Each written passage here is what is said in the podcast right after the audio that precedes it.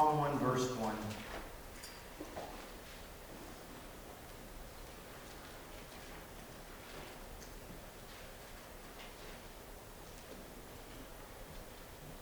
As I, I think like Kim, on our hearts as we're wrapping up 2023, um,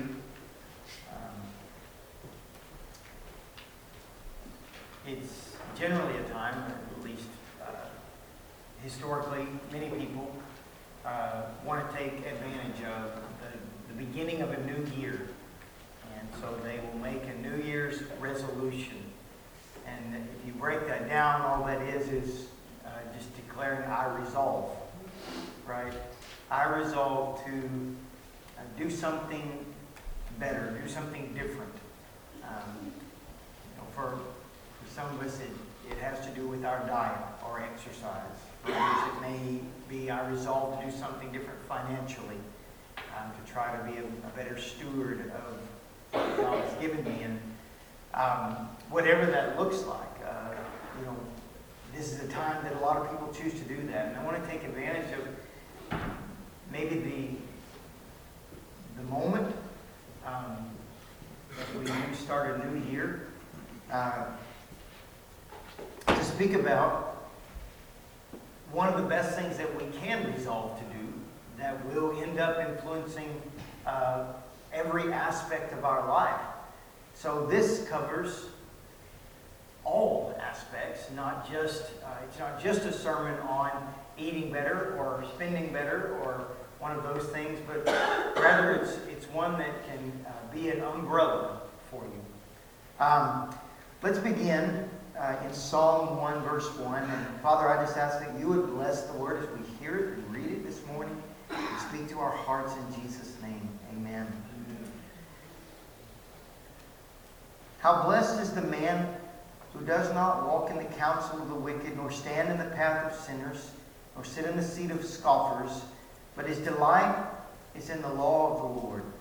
And in his law he meditates day and night. He will be like a tree firmly planted by streams of water, which yields its fruit in its season, and its leaf does not wither, and whatever he does it prospers. That verse chapter and verse begins with How blessed is the man. The word blessed, when you look it up, uh, the Hebrew word, I, I, do not know how to pronounce this. Uh, it could be Ari or Ari, but it's um, very short little four letter word when it's transliterated into English. But that word blessed, the definition of it is uh, happiness or prosperity.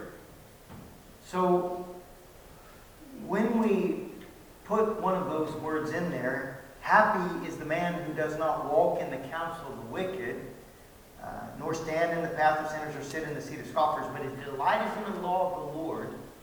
Or if we were to say prosperous is the man who does not walk in the counsel of the wicked, nor stand in the path of sinners, nor sit in the seat of scoffers, but his delight is in the law of the Lord. And in this law he meditates day and night and so on.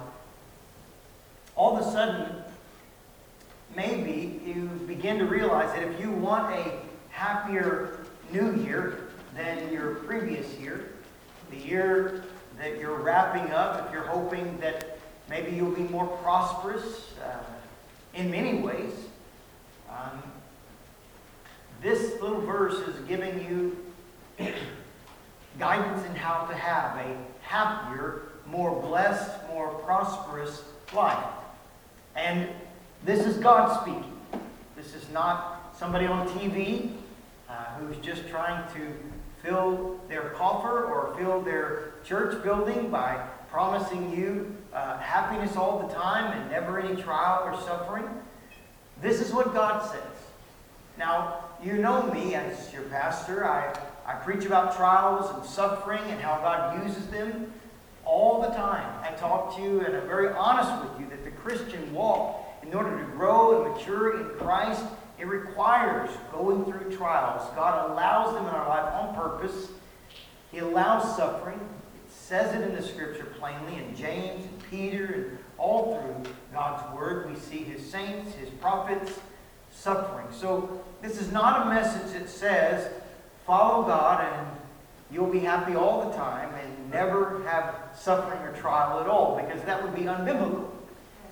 But what it is a message is to say that if you are desiring a happier life, not a life where there is no problems, but a happier life, you can desire that. You can even have a happier life, a life that is more prosperous in many ways. God says the way to it and not just in this one verse. This is really something that is written from the Old Testament, from the Pentateuch, the first five books of the Bible. This is found in the law that Moses gives. This is found throughout the books of poetry, as we're seeing here in the Psalms. It's found in the books of wisdom. It is overwhelmingly in the books of wisdom, Proverbs, Ecclesiastes. This message is found in the teachings of Jesus in the Gospels, and it is found in the teachings of Paul Peter. What is that message? The message is that you can be blessed. You will be blessed, which means you will be happier, you will be more prosperous if you do not walk in the counsel of the wicked, or stand in the path of sinners, or sit in the seat of mockers, scoffers. That's the first part. If we turn from the sin, the evil, the wicked, if we, when it talks about uh, walking and standing and sitting, it's saying don't hang out with.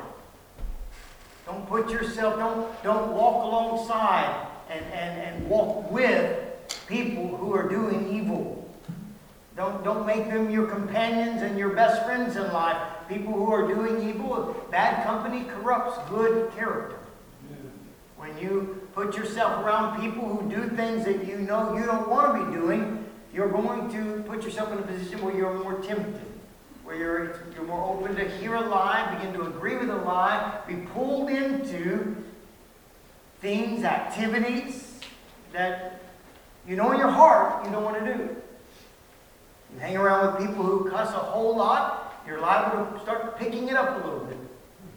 You know, you, you, you want to put yourself around people who are doing things right. So he tells us don't walk in the counsel of the wicked. Don't, don't listen to their advice. Don't listen to what they're saying. Hey, if you want to have a good time, here's how to have a good time. If you want to be happy in life, here's how you be happy in life. He says, don't listen to the counsel of those who are wicked when they tell you how to be happy and how to be prosperous, because their way of guiding you to happiness and prosperity is going to lead you to chains and bondage. Amen. But God wants you to be happier and prosper, uh, prosperous but He will teach you the way to do it where there are no chains attached, where there's no trouble added to it, where you can walk in it with great joy. Something that lasts, as we heard in, in our, uh, one of the readings for Advent, the difference between joy and happiness. It is something, joy lasts through. You can be joyful in the midst of storms and trials and hardships. And that's Happiness is a part of it. Learning to have that flowing out of your life, walking in it. And so that's what that's what the psalmist is saying here. But as I'm saying, as I'm trying to remind you, we're focusing in on a psalm here, but you you guys, if you just read what Moses wrote in the Pentateuch, if you just read the law, it's all about if you obey me, I will bless you. If you disobey me, curses, judgments, hard things are going to come upon you. Bad things will come. If you obey me, I will keep you in the land that flows full of milk and honey. I will bless you abundantly. I'll keep your enemies at bay on your behalf. If you obey me, you will prosper greatly. But if you disobey me, if you begin to worship other gods, if you begin to do those wicked things as the people before you, I will kick you out of the land of blessing. You see, it's been said all through.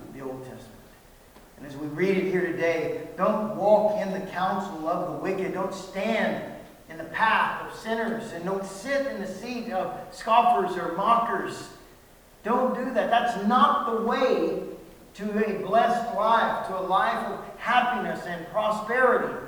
If you want a life of happiness and prosperity in this coming year, if you want things to begin to move in a different direction in your life, he says, delight yourself in the law of the Lord. Delight yourself in the law of the Lord. Find great joy and delight in God's Word. That's what this morning's message is about. I want to encourage all of us, myself included, to read God's Word more consistently this year. What a small and simple thing to resolve to do. You're not resolving to fix everything wrong in your life. You're resolving to put more truth inside. of you. And you let God, His Spirit and His Word do the work of uprooting the bad, shedding light on things that you don't even recognize as sins. You let God be the one who begins to speak to you and empower you to live a more righteous life. A more righteous life is a more blessed life, or a happier and more prosperous. You know, we live in a day and time where truth and right are being questioned so much, and so many in leadership, very high roles of leadership, are changing what we have all understood to be the truth, or to be right, to be good. They're changing it. And so uh, it, can, it can really begin to maybe play havoc on the mind sometimes. Uh, Heather was telling me something came across the news just, uh, I guess, a couple of days ago that the Pope has now approved a priest blessing homosexual marriages. And um, when you, we, we, watched many denominations, uh, Christian denominations, you know, Presbyterian, Lutheran, Methodist, just on and on and on. It's, it's a battle going on in Southern Baptist life as well. We, we see these, these denominational leaders, people who are in high positions, and they're saying that what the Bible calls sin is not sin. They're changing things around and they're adjusting to fit with the culture. And I, the reason I bring this up is not to put down anybody, but to just say this. If you feel confused sometimes, join the club. If you if you're looking around you're going, well now, am I not seeing something? Is uh, you know, is how do we know what right is? How do you know what right is when your religious leaders are telling you that right that was always right. For thousands of years, this is what the church of all denominations has held to and believed, but now it's not right. Now we're changing that. It can be very confusing for anyone trying to follow God or know God. I want you to think about something. Think about all the people who are being told this is loving, this is not loving. It's very confusing. We live in a time where there's so many questions about what is really loving. We're, we're being told that if we if we don't accept everyone and everyone's views and everyone's ideas, we're not loving. But the same is not true from the other side back. We're, we're, we're living in such a confusing time, and, and I'm going to add to that this morning. I'm going to say this. Maybe there's times in your life, just moments, where you begin to wonder, does God really exist? Is all this just, is all this just talk? Is it all just things that people made up? Is it?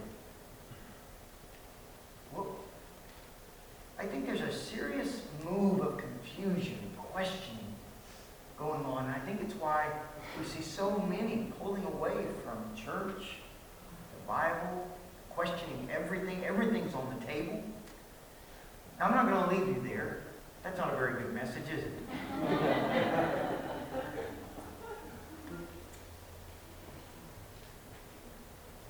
Sometimes just thinking, thinking about things can help you come to some resolve. Let me help you do that this morning. All of us can, we, we, we all have the opportunity to look at empirical evidence. That is, evidence that we can actually see and grasp. We're using the scientific method, we, we can actually put our finger on these things. We, we, can, we can look at many, many, many test elements and see what I'm about to tell you. All right? So, if we're trying to figure out, does, because remember, I'm encouraging you to read the Bible more this year, and you will be happier, more prosperous, blessed. Because God says so, right? I'm telling you based on what God has promised, and I believe His promise. Most of you will take Him right at His word. But let me speak to anyone who might be just saying, How do I know that's true? Well, let me just, let's just talk about this for a moment. Think about this. It, God's word tells us that it is more blessed to give than to receive. Many of us have empirical evidence, experiential evidence, that that's true. Many of us know the joy of helping someone and what it does to us on the inside. That it makes us feel really good. Now, you would think that me losing more possessions, more money, and giving it to someone who will never be able to give it back, you would think that by me decreasing in financial uh, position somehow would make me feel worse. The concept of materialism says that the more I have, the happier I will be. So if I'm giving things away, why do I feel happier? I should feel more sad. But what the Bible says, turns out it's true. When you go and you give to people in need, when you help people, you feel better, not worse. Amen. Now, if somebody takes something from you, you don't feel better, right? There's a difference. It's not just the losing of something or the money going out. When you get your tax bill, you don't feel happy to pay your taxes most of the time. You don't feel happy paying your rent or house payments. But, but when you get the opportunity to give, there's joy. There's, it's a really cool thing. How would we have figured that out? God's Word tells us. There's so many things like that that are nuggets in Scripture. The Bible tells us that we should not steal, right? But if I'm wanting to get ahead in life, and if Darwin's theory of evolution is true, and know the survival of the fittest is an accurate statement, then I should do all that I can to get ahead. And, and yet stealing makes me feel really lousy. Stealing makes other people feel really lousy lack of trust.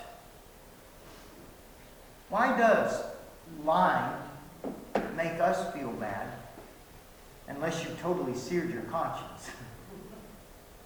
Why do we feel bad when we've been dishonest? Why do we feel bad when we've stolen? Why? God tells us not to do it, but it, it's not just because God tells us not to do it. There's a conscience.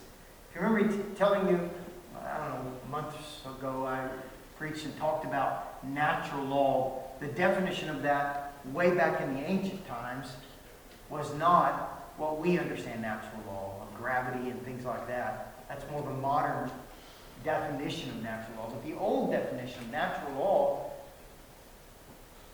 was those things that by nature we know. That's what the ancients, when you, when you read Plato and things like that, that's what they understood by natural law, was the things that by nature man knows, God put inside us. Now, Plato was not a Christian, he wasn't a Jew, he, but he believed in God, he believed that he was made. And they understood that, that by nature, we know that it's wrong to kill, to steal, to take another man's wife or another uh, wife's husband. We, we know these things to be wrong in here. We know it because if someone does it to us, it hurts. Here's the beautiful thing that God's Word tells us not just those things that fit with the way He made us, but His Word also goes on and gives us even more expounding information about this.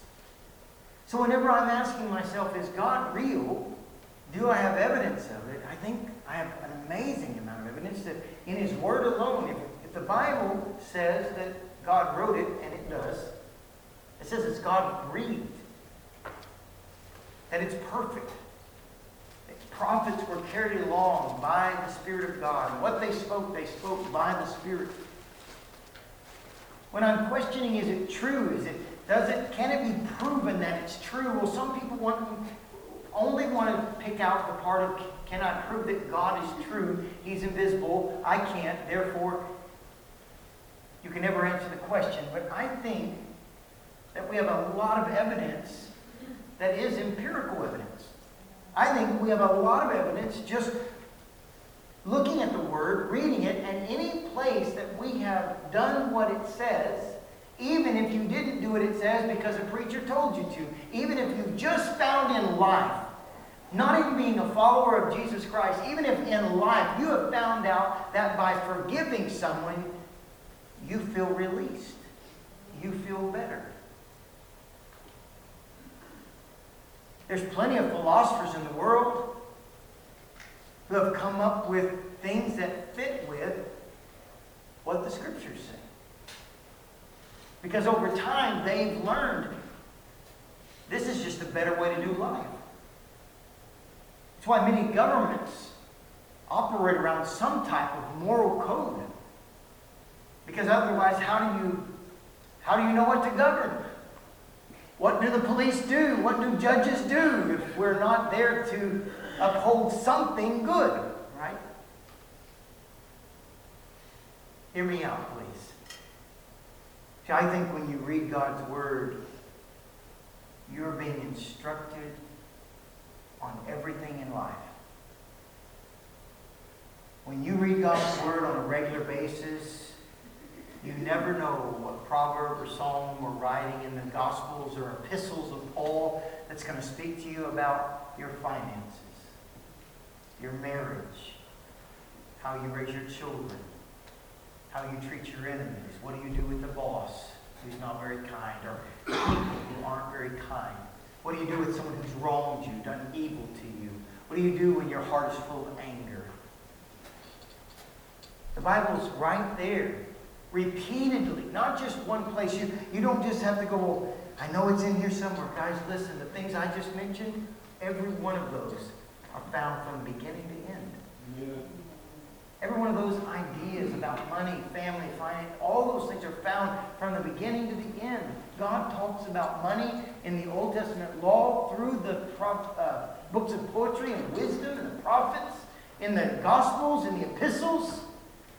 God talks about marriage. God talks about enemies. He talks about what to do, how to love them, how to forgive them, how to pray for them. He tells us that He will get vengeance on our behalf, and we don't have to worry about it. Guys, if, if you are feeling confusion, if you're not even sure what to confess as sin, if you're kind of going, you know what, I don't know what the big deal is, everybody else does this, it seems like they do well, I'm going to do the same thing. Everybody else seems to do well not tithing, and I'm not going to tithe either. Everybody else does well going out and living this life, partying, doing whatever.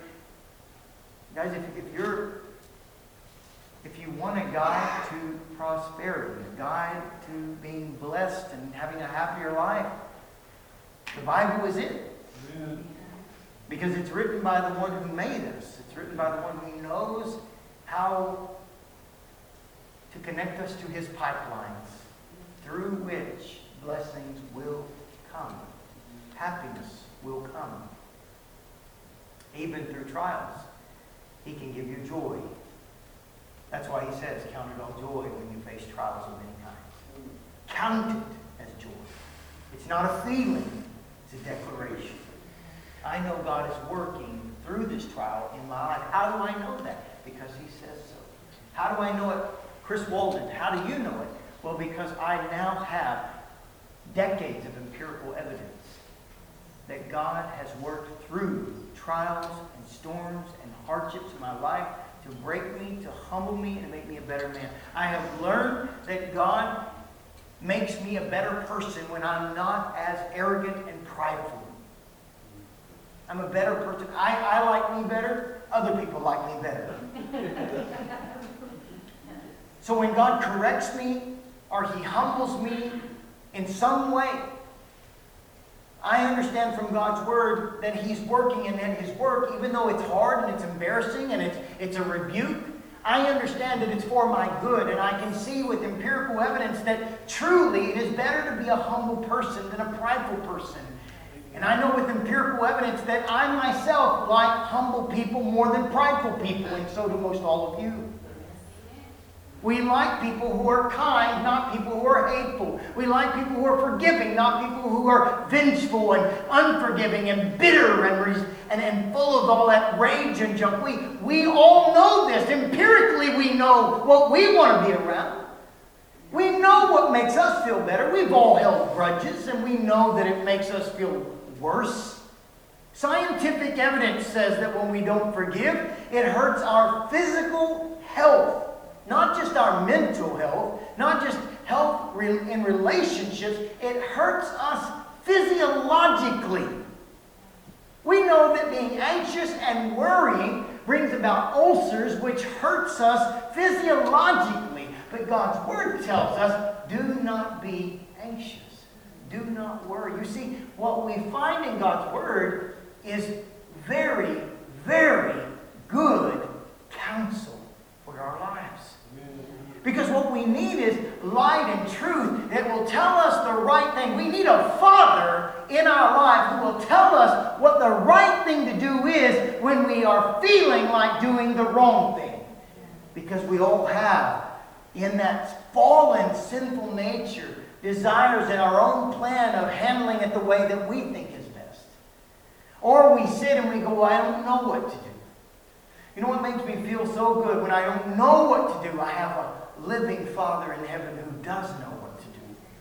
And He's written His Word, and if I just keep a steady, consistent diet of reading His Word and asking Him to speak to me, I'm asking the God of all creation, I'm asking for His wisdom and His counsel to come into me and to help guide me in life.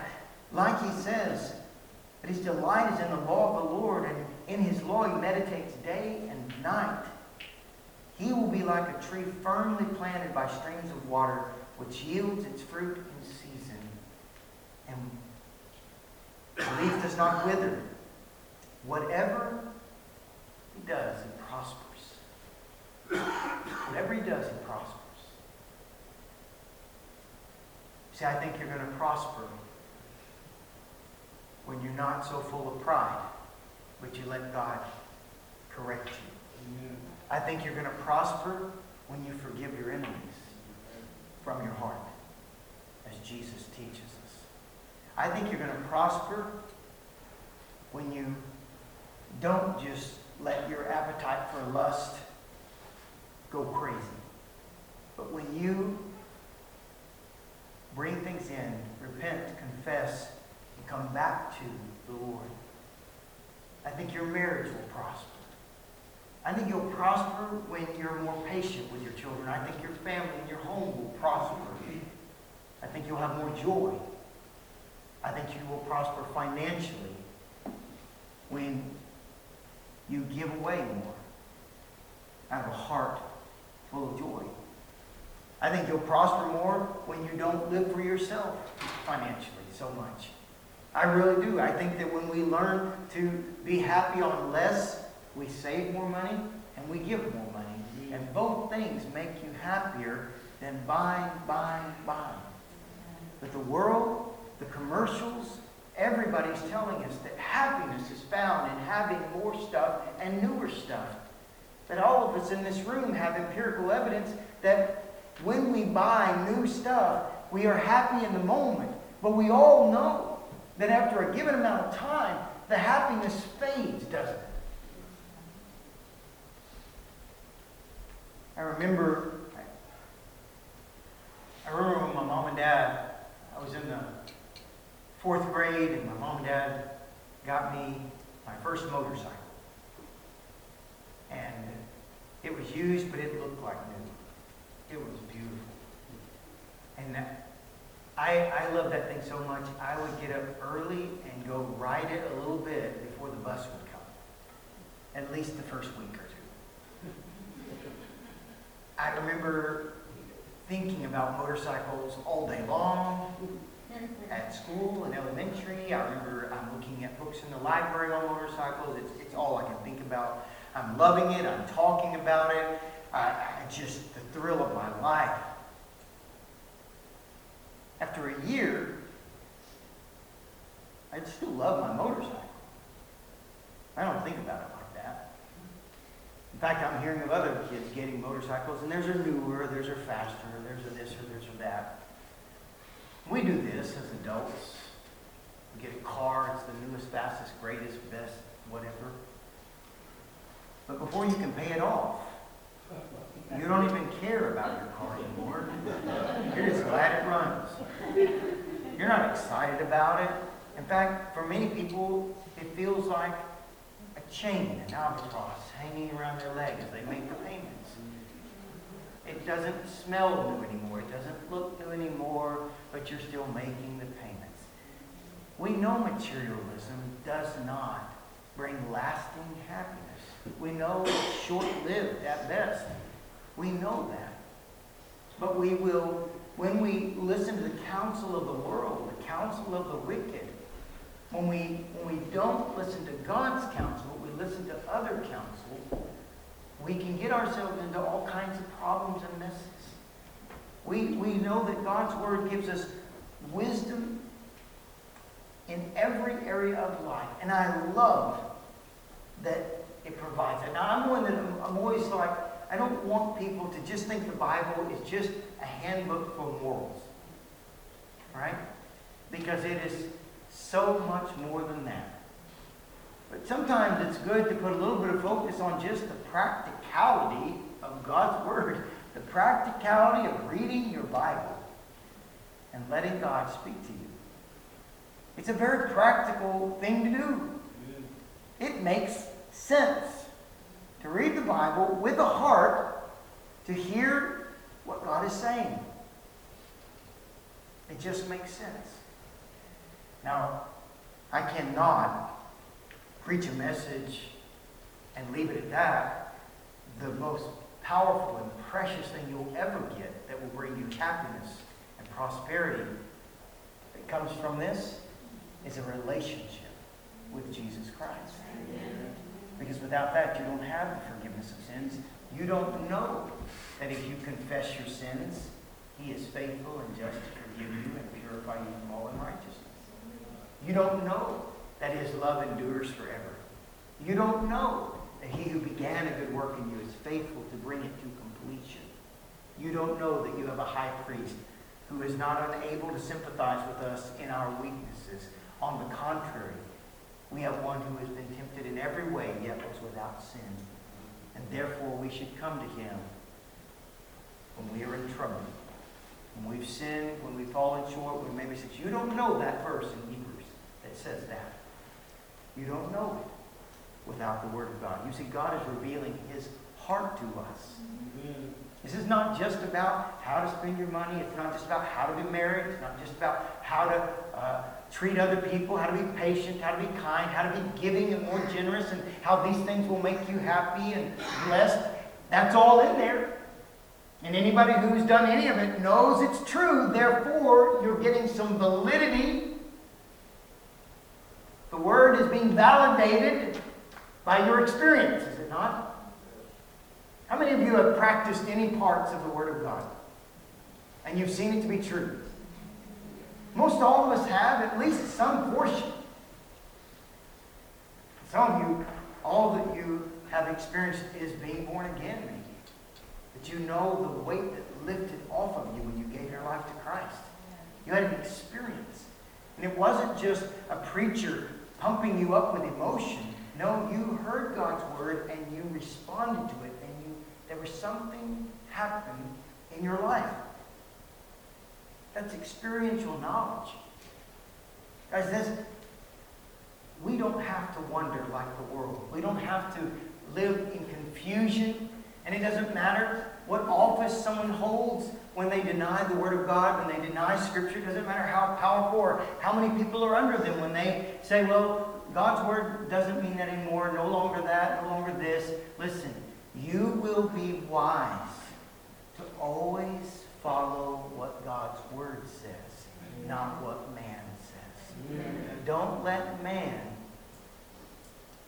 take away anything from God's Word and change what God has already spoken. Every man who changes the Word of God is a temporary being who was born at a time and is going to die at a time and face a judgment. None of them have the authority to change the Word of God. None of them. No one. There is not an office high enough on the planet that allows you to change what God Almighty has declared to be right and wrong. And as I've been sharing with you this morning, we have much evidence in our own lives and in the world when we look at those who have beauty and, and great amounts of money out in Hollywood, and we look at those uh, on Wall Street who have immense amounts of wealth and islands and houses and planes and boats, and we see that none of them are really happy because they go through multiple divorces. They end up in all kinds of clinics getting help mentally and emotionally. They see psychiatrists to get through life. They,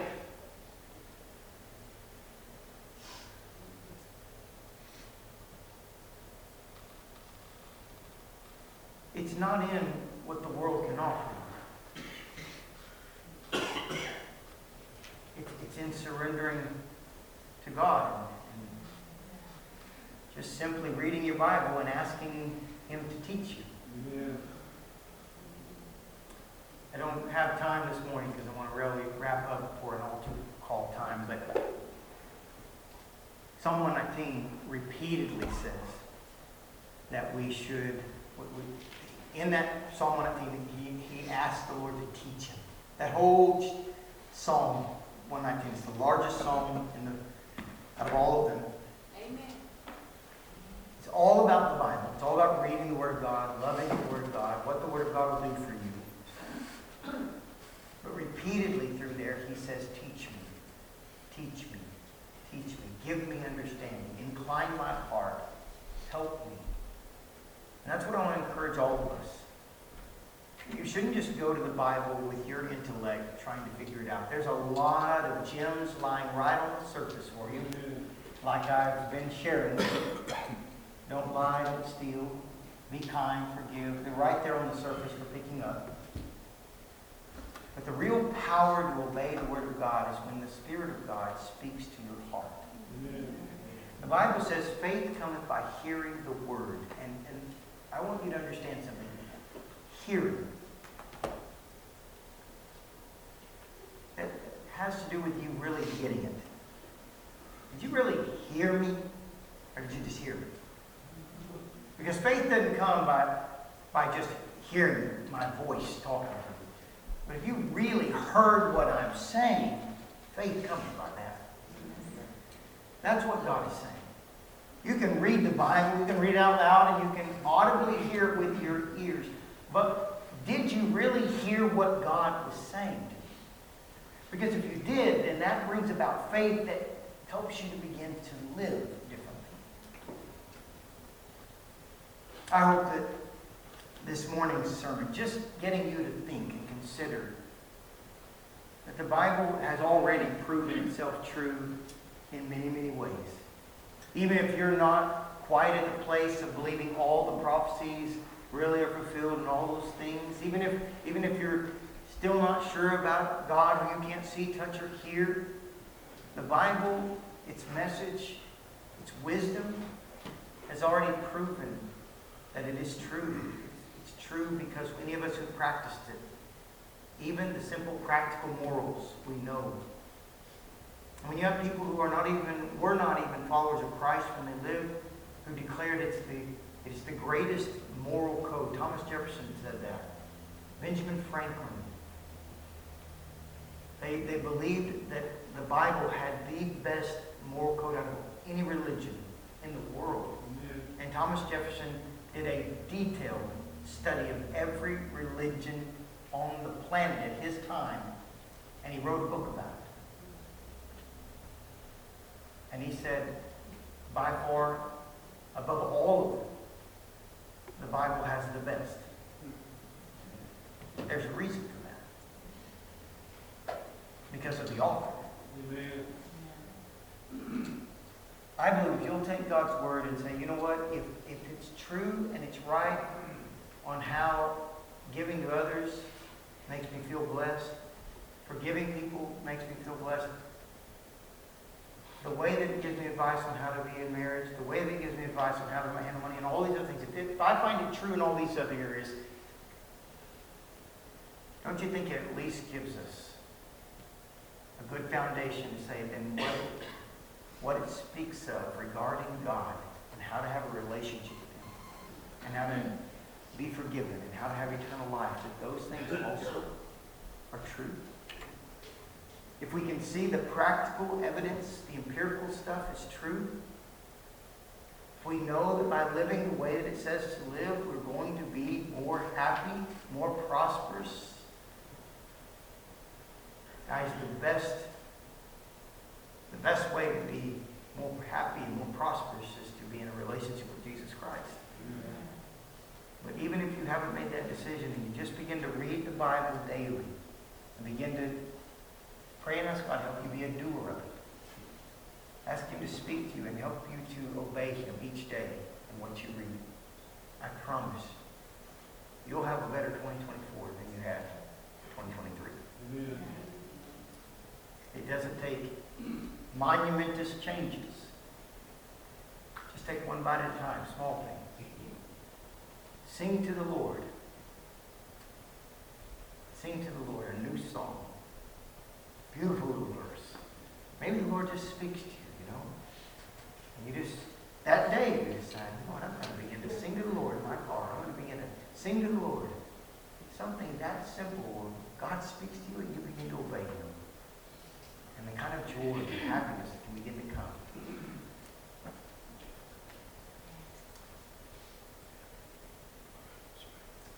Kim was already kind of feeling led to do this and speak to you earlier, and it's, it's odd that, I say it's odd, it's, it's the Lord. uh, in my office, I was sensing that same thing. And I want to give you an opportunity this morning as we wrap up our service just literally to have an altar call. Uh, come and kneel at the altar. Come and kneel up at the front pew. If you can't get up, move, kneeling is just out of the question. Kneel in your heart right where you are. But ask God, are there some things in my heart, in my life? Is there some practices, some habits that you want me to give up so that I can be closer to you this year? If he speaks to you, if he begins to show you things, I can tell you this, God's already been speaking to me. He was speaking before I came in here. He was speaking to me more when Kim was saying it. I know there are things in my life that are obstacles. There are things that are in the way of me walking more closely with God. I want to give you an opportunity to put those things at the altar, to resolve to surrender those things to the Lord and to Resolve to read your Bible more. Pull out an app. Read through the Bible in a year. Pull out an app. Go through a daily devotional. Buy a book at a Christian bookstore, whatever your preference is. But do a daily devotional. Read your Bible daily. Get more truth in God's Word inside of you this year. I'm going to ask you to stand. There's going to be a song begin to play. And as it does, uh, I will be here at the front if you want to pray with someone. Otherwise, I'm just going to invite you. If the whole room wants to find a place somewhere at the front, you just come. Come and take that time to just pray to the Lord and, and, and lay things at the altar. Surrender your new year to Him. Surrender resolve to make things different this year. Let God have His way in your life this, this morning as we start 2024.